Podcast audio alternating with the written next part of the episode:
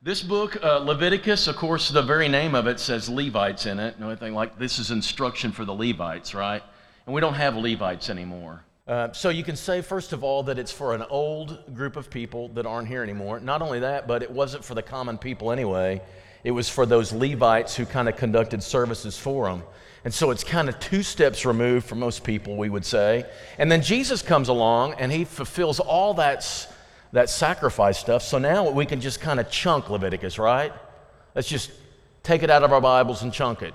Everybody want to try it? Just take it, just rip it real good. Anybody going to do that? I would hope not, because you don't want to do that. Because what we know is all Scripture is what? God breathed and is useful for all those things that that, that train us up in righteousness. Okay, so there's some value to this. And that's what we're doing in this series on the second Sunday share here is look at two or three things that are really, really helpful for us, even from those Old Testament books. Uh, I want to say that it becomes like this great picture dictionary. Leviticus is a great dictionary, a glossary of terms that God provided for us. And if we don't get it out of Leviticus, we won't get it in the New Testament either. By the time you get to the New Testament, it assumes you know this. Some of the best definitions and emphases of God are provided in Leviticus, and he assumes that past this point, you'll take this with you, and the rest of the Bible makes sense because of the words he defines in Leviticus. That's how important it is. You pick it up and you go to Luke and you read some of these words, and you're like, what does that really mean? Well, if you don't have Leviticus, you can't understand Luke. That's how significant this book is. So here's term number one holiness. I appreciated the first song tonight. I don't know if Cameron's brilliant and picked that out himself because he knew Leviticus was being talked about. I prefer to look at it that way. Or it might have been a stroke of luck. But whatever it was, holy, holy, holy. Uh, and with the world that we live in, there's nothing holy. Have you noticed that? There is nothing holy in our world. So, what does holiness mean? Well, this is what this is the first of three memory verses I would give you. Uh, and here it is in Leviticus 11:45. I want us to all say this together. You ready? For I am the Lord who brought you up out of a land of Egypt to be your God. You shall therefore be holy, for I am holy. God wanted one word as his, you know, he decided, I don't want images.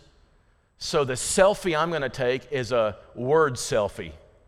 Now, when somebody takes a selfie of themselves, obviously that's a redundant thing, a selfie of yourself. You can't take a selfie of somebody else because if you take it, it's no longer a selfie, right? Is that right? Y- y'all don't know, right? Okay, selfie is like I take my camera and I turn it back around and I take a picture of myself and I post it. If I post my own selfie, won't you assume that I approve this selfie? Right? I'm not going to approve of one um, uh, that I don't like and put it on there. So God says, I don't want to leave you with images. I want only word pictures. That's what he says in Deuteronomy. And when God decides, I'm going to define myself with one word, don't you think we should pay attention? Kind of lean in and say, This is the word He chooses to encapsulate who He is. And here's the word holy. He doesn't choose love, that's what we choose. God chooses holy. That's what I'm like, and that's, God says, what I expect my people to be like. I expect you to take your cue from me, and holy is my preferred word. So if you had only one word to describe God, what should you use, church? Holy, right? And that's what we're supposed to be. And that comes out of Le- Leviticus. You look, in the, uh, you look on BibleGateway.com and you look up the word holy, it appears 80 times in Leviticus, Leviticus and just kind of spattering in other places. It is like the book to define holiness. Everything that's related to God is holy. You've got holy places, you've got holy people, you've got holy vessels, you've got holy tents, you've got all sorts of stuff, right? Anything in relation to God is holy. Um, and so this is like the word I would use would be like unique and set apart. And this is the definition. Now, just how serious is he about us not only observing his holiness, but imitating it. How serious is he? Well, we're all going to think, if you think very long, you're going to think, well, there's this one story in the Old Testament that illustrates this. That's true. And it's in Leviticus. And we turn there, Leviticus chapter 10. You know this story, but I really want you to hear what God says. Aaron's sons, God had a special fire. You know, he went through all these details. Melissa and I are reading through Leviticus, and we are to die. I'm just, every night we're like, oh, give me the Reader's Digest version of this, right? It's just meticulous detail. Where do you get the fire? What kind of fire? The incense had to smell a certain way, and they couldn't use that incense for anything else. This is just my, this is God's perfume, uh, uh, cologne, whatever. It's God's cologne. I don't want anybody else wearing it, right? I mean, it's just meticulous. So God said, I want you to get the fire from here. I want it to smell like this. Well, Nadab and Abihu took their censers, it's where you lift up the fire, uh, the, the coals in the fire and put on something else, put fire in them and added incense. And they offered, what's the word? Unauthorized fire. They got a different kind of fire than the fire that God provided, and God told them meticulously what He wanted. They decided, oh, well, we'll just get our own. Now, they were drunk, most likely. That's the way the chapter goes on. But it doesn't really matter whether they were drunk or not. The point is, they got fire from somewhere else. Contrary to His command. How serious is God about it? Well, so fire came up from out of the presence of the Lord. You don't like my fire? I'm going to light you up with my fire, God says. And boom, they were dead. Now, if this ever happens in worship, you're going to pay attention, aren't you? Did somebody accidentally take the fruit of the vine before the bread? Wouldn't that, you would never do that again, would you? Well, consumed them, they died before the Lord. Moses then said to Aaron, This is what the Lord spoke of. Next screen. Here's what he says. Here's why I'm so angry about this. Among those who approach me, I will be shown to be holy. You will honor my holiness as I define myself. In the sight of all the people, I will be honored. You will show me as holy, and if you don't, you're going to pay for it. Listen, how serious is God about our holiness? Very serious. Nadab and Abihu knew it. Uh, and Leviticus shows us. This is how serious he is about this. Now, what about us in the New Testament, real quick, right? Therefore, Peter says in 1 Peter chapter 1, preparing your minds for action, that's an image back to getting uh, the, the 10th plague, preparing yourself to run out of Egypt. And being sober minded, set your hope fully on the grace that will be brought to you at the revelation of Jesus Christ. As obedient children, don't be conformed to the passions of your former ignorance. Don't you live like people of the world, but as he who called you is holy, so be holy in all your conduct, because it's written, You will be holy, for I am holy. Is this verse in Leviticus still in effect today? Be careful about saying he nailed the Old Testament to the cross. Be very careful about saying that. It is not true. There's a lot of that Old Testament still in effect. And this is one of them. What God was after in the Old Testament, He's still after in the New Testament. People who respect His holiness and imitate it. Now, the best, def- well, we'll get to that in a minute, but here's another one from uh, 1 Peter chapter 2, next screen. But you're a chosen re- a race, a royal priesthood, a holy nation, a people for God's own possession. You proclaim the excellencies of Him who called you out of darkness into His marvelous light. This is who we are. We're to be holy. You only understand what he means by transporting Leviticus's emphasis into your New Testament identity. It's a download. Second word that you would use from Leviticus is the word sacrifice. Seven chapters of meticulous detail about what the priest does. The, the, the, the worshiper. The worshiper is to raise his own, or he may buy some we find out later. But ideally, he raises his own lambs rams, whichever sacrifice you, you, you invest in it, you take care of it, you raise it, you take it, you, you examine it. Is, it. is it male? Is it a certain age? Is it perfectly without blemish? And then you take that, that animal and you take it to the priest, and the priest, you put your hands on it because it's going to take on your sin, and you hand it to the priest, and the priest does what he does with the blood. But you've got to bring something that costs you something. That's what sacrifice is. I am expressing my thanks and my devotion to God by giving him something something I prize. That's sacrifice. a very personal involvement, a very costly thing. That's why David said, and we read about this 2 Samuel 24, I will not offer to God that which costs me nothing. Now, for those of you in that 2 Samuel 24 study, here's the thing that's interesting. Do you remember when Saul went against the Amalekites and he brought back all their animals and he was going to offer them to God as a sacrifice? What's wrong with Saul's sacrifice? The animals already belong to God. If they already belong to God, they cannot be your sacrifice. He was going to offer to God that which cost him nothing. It was going to look impressive, but it cost Saul nothing. And David says, I won't dare do that. It's going to cost me something. Sacrifice costs you something. What are the sacrifices we offer? And here's from Hebrews chapter 13. Through him, let us continually offer up a sacrifice of praise to God, fruit of lips that acknowledge his name. When you sing, you're offering up a sacrifice from your lips. You're taking words and you're taking your energy and you are using that to give praise to God that He enjoys, that He's asked for, that costs you something. Go on. Do not neglect to do, whoops, no, back up. Do not neglect to do good and to share what you have, for such sacrifices are pleasing to God. When you share what you have with other people, that's offering a sacrifice to God. The greatest sacrifice, of course, Romans chapter 12, is this appeal to you, brothers, by the mercies of God, to present your bodies as a living, a living sacrifice. Now, you only know what this really means when you compare it to Leviticus. What was a sacrifice in Leviticus? An animal of yours that is killed for your sake. What is a sacrifice for us in the new covenant? Your entire life that's not killed, but lived out for God. It's an opposite, it's a living sacrifice, but it costs you something. If your faith costs you nothing, that's how much it's worth. If your faith costs you nothing, that's how much it's worth. Word number three atonement.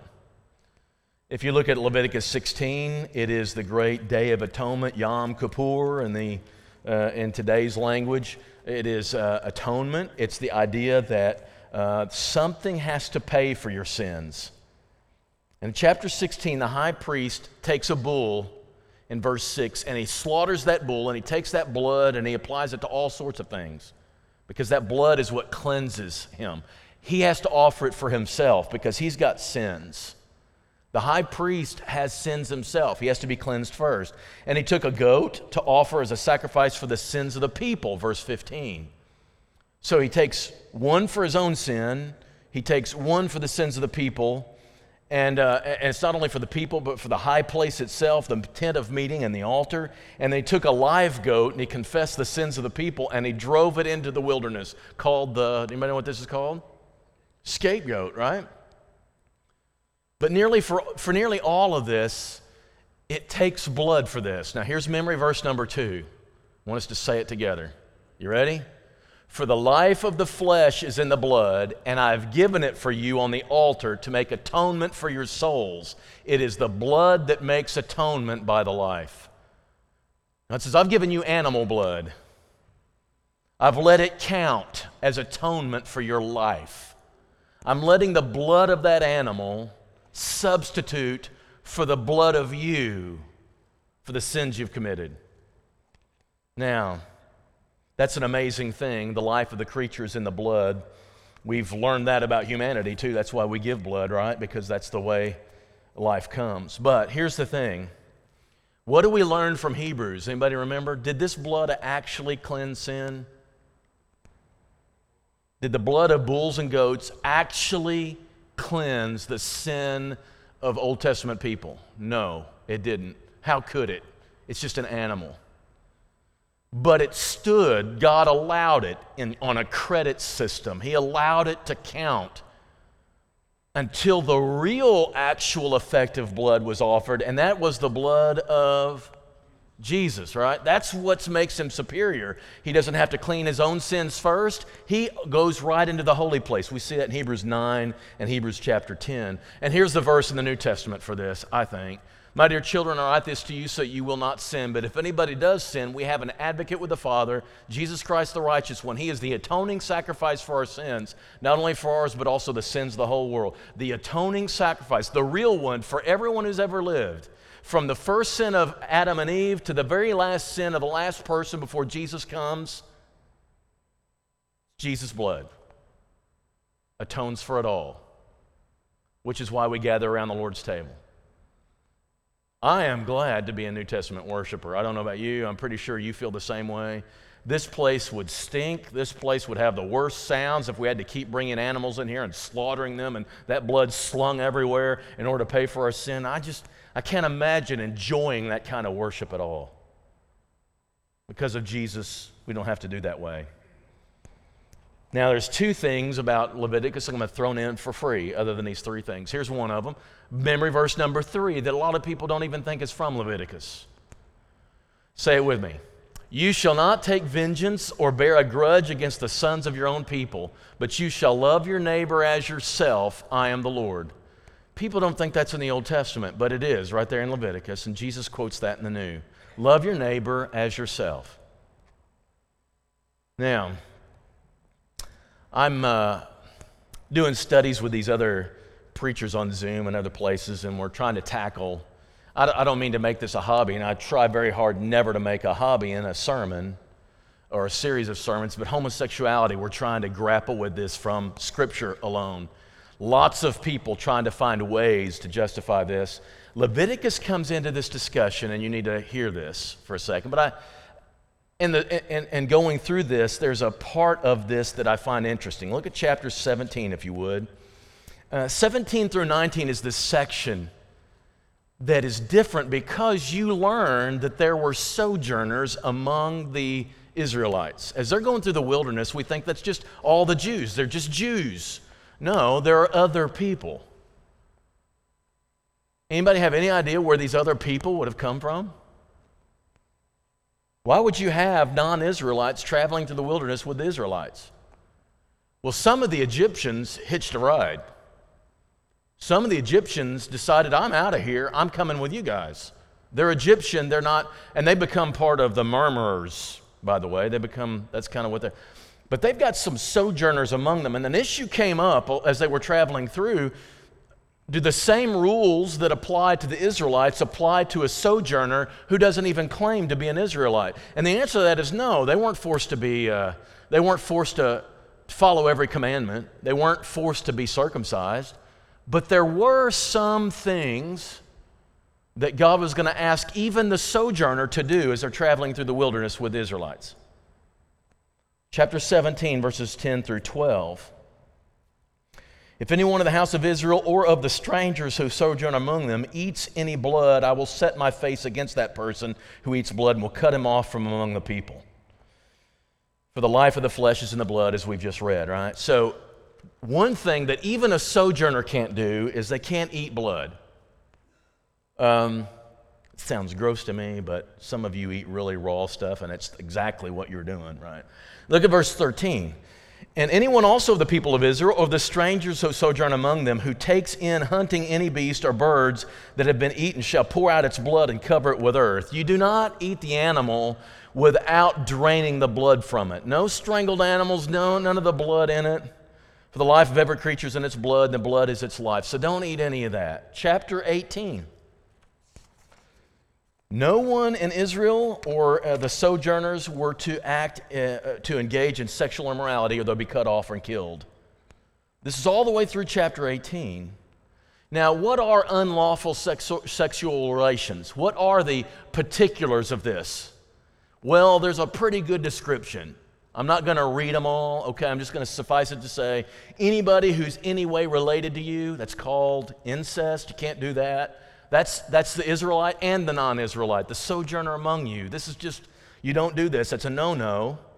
Um, sex with an animal, someone of the same gender. In the Old Testament, don't, don't think they didn't know what that was.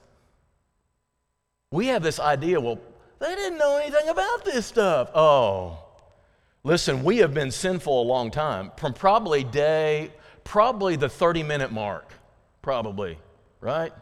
Of being outside the garden and eating the fruit. Probably the 30 minute mark, we were already thinking of this stuff. 28 minutes, maybe, I'm thinking. But we, we are creative. Human beings are creative. And so that homosexuality is in chapter 18. Uh, you see all sorts of but, but these are all perversions, he says. And I, I, this is what the people of the land did that caused me to want you to go in and drive them out because the land couldn't take it. Listen, when you live that way, it is so unnatural that nature itself wants to puke you out of the land. That's how he describes it. And I'm telling you, as you travel through the wilderness, you are not to engage in this. The sojourner is not to engage. The stranger traveling with you is not to do this. And then there's one more in chapter 19 they're still to honor the Sabbath. Even the sojourner had to honor the Sabbath and not engage in idolatry. All right. Will you look at that list for a second and tell me where you've seen this before? Anybody seen this list before? Four things that even non-Israelites living among Israelites are to honor? Anybody seen this list before? Acts chapter 15. I've always wondered how the, why those four things? Why did they pick those four? You remember they were getting together trying to decide how are we going to keep the Jews and the Gentiles together? You remember this? It's going to destroy the church. We can't get along. We can't force them to be circumcised. But James stands up and says, I think it's a good idea to at least write letters and tell them to avoid these four things. Did he just pick them out of the air? I don't think so. I think he found a place in the Old Testament where it's already been established if Jews and Gentiles are going to live together, they need to honor these things right here. I don't think he picked them out of the air. I think he picked them out of Scripture from a place that's very relevant to the question at hand, Acts chapter 15. Now, that leads to another observation. When you read porneia, the Greek word for sexual immorality, in Acts chapter 15. Jesus says it a few times as well. People have a funny way of knowing what does Jesus mean when he says that word? What does James mean in Acts 15 when he says that word? What James means is everything in Leviticus 18. You want to know what sexual. The, the reason is because the, the one thing that I've always wondered is well, that's already part of our that's already part of our faith. Why would he need to reiterate that in Acts 15? Because there's so many things in that definition that the Gentiles wouldn't know. What do you mean by sexual immorality? That's a general word. Does that mean just adultery? No, it does take in adultery, but look at Leviticus 18, all these things. So here's the thing that I hear, okay? This is the one big argument. Jesus never said anything about homosexuality. Is that true? He didn't say the word, but he said sexual immorality several times. And what do you think he meant when he said avoid sexual immorality. He meant everything in Leviticus 18. It's where their definition's from. When I'm saying to you, we've got to know Leviticus and we've got to know that Old Testament in order to understand the New Testament, I'm serious. When Jesus said, Anybody who does sexual immorality that comes from the heart, that, that's a sin. He's including homosexuality, he's including incest, he's including bestiality. He never says bestiality in the New Testament. He doesn't have to. He says porneia, sexual immorality. And it comes from Leviticus 18. Now, when Paul picks up the word, this is just a little more strangeness for you, but listen, if you ever get into this conversation, you have to know this technical goop, right? When Paul coins, that's what everybody says, he created the word, the two words for homosexuality in Romans 1. Everybody's like, where do those two words come from?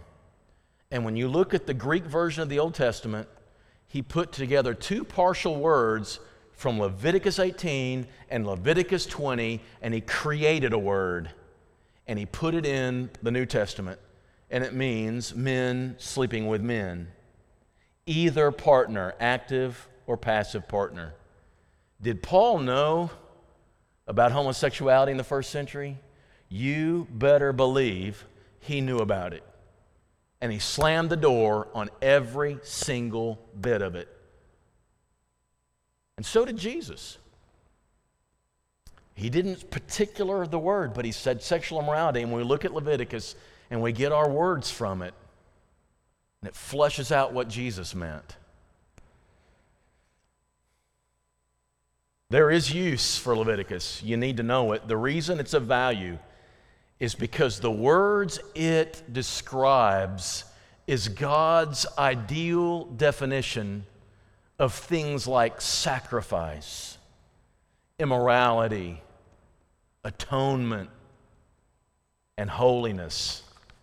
And he calls for all those things still today. And he carries it over from Leviticus, and he wants New Testament believers to honor it too. Leviticus is a great book. It's an important book that's come back into to some modern use because of this argument that's going around these days. We're saved by the Word of God, right? We understand what it means by looking back there at Leviticus. Let's pray together. Father, we come before you thankful for your Word, thankful for what you've said, thankful for what you revealed, that we don't have to. We don't have to grapple our way through without some light and without some uh, understanding. We're thankful for the old covenant the things that you said, the things that you shared, the way you revealed yourself through it. And Father, we, we, we take those understandings and we, we find even richer portrayal of them through your Son, who was God in the flesh, the image of the invisible God. But Father, we are so grateful for all of Revelation. And I pray, Father, that we will value it and that we will honor you and how we approach every single bit of it. Help us to love your word. Help us to study your word and help us to enrich our own walk with you by knowing every single bit of it. Thank you in particular for Leviticus. And thank you for being a holy God. And thank you for giving us a way to sacrifice in a way that we know pleases you because it also delights us. And thank you for atonement, the blood that was shed that provided our own way to have a right standing with you. We pray this tonight in Jesus' name. Amen.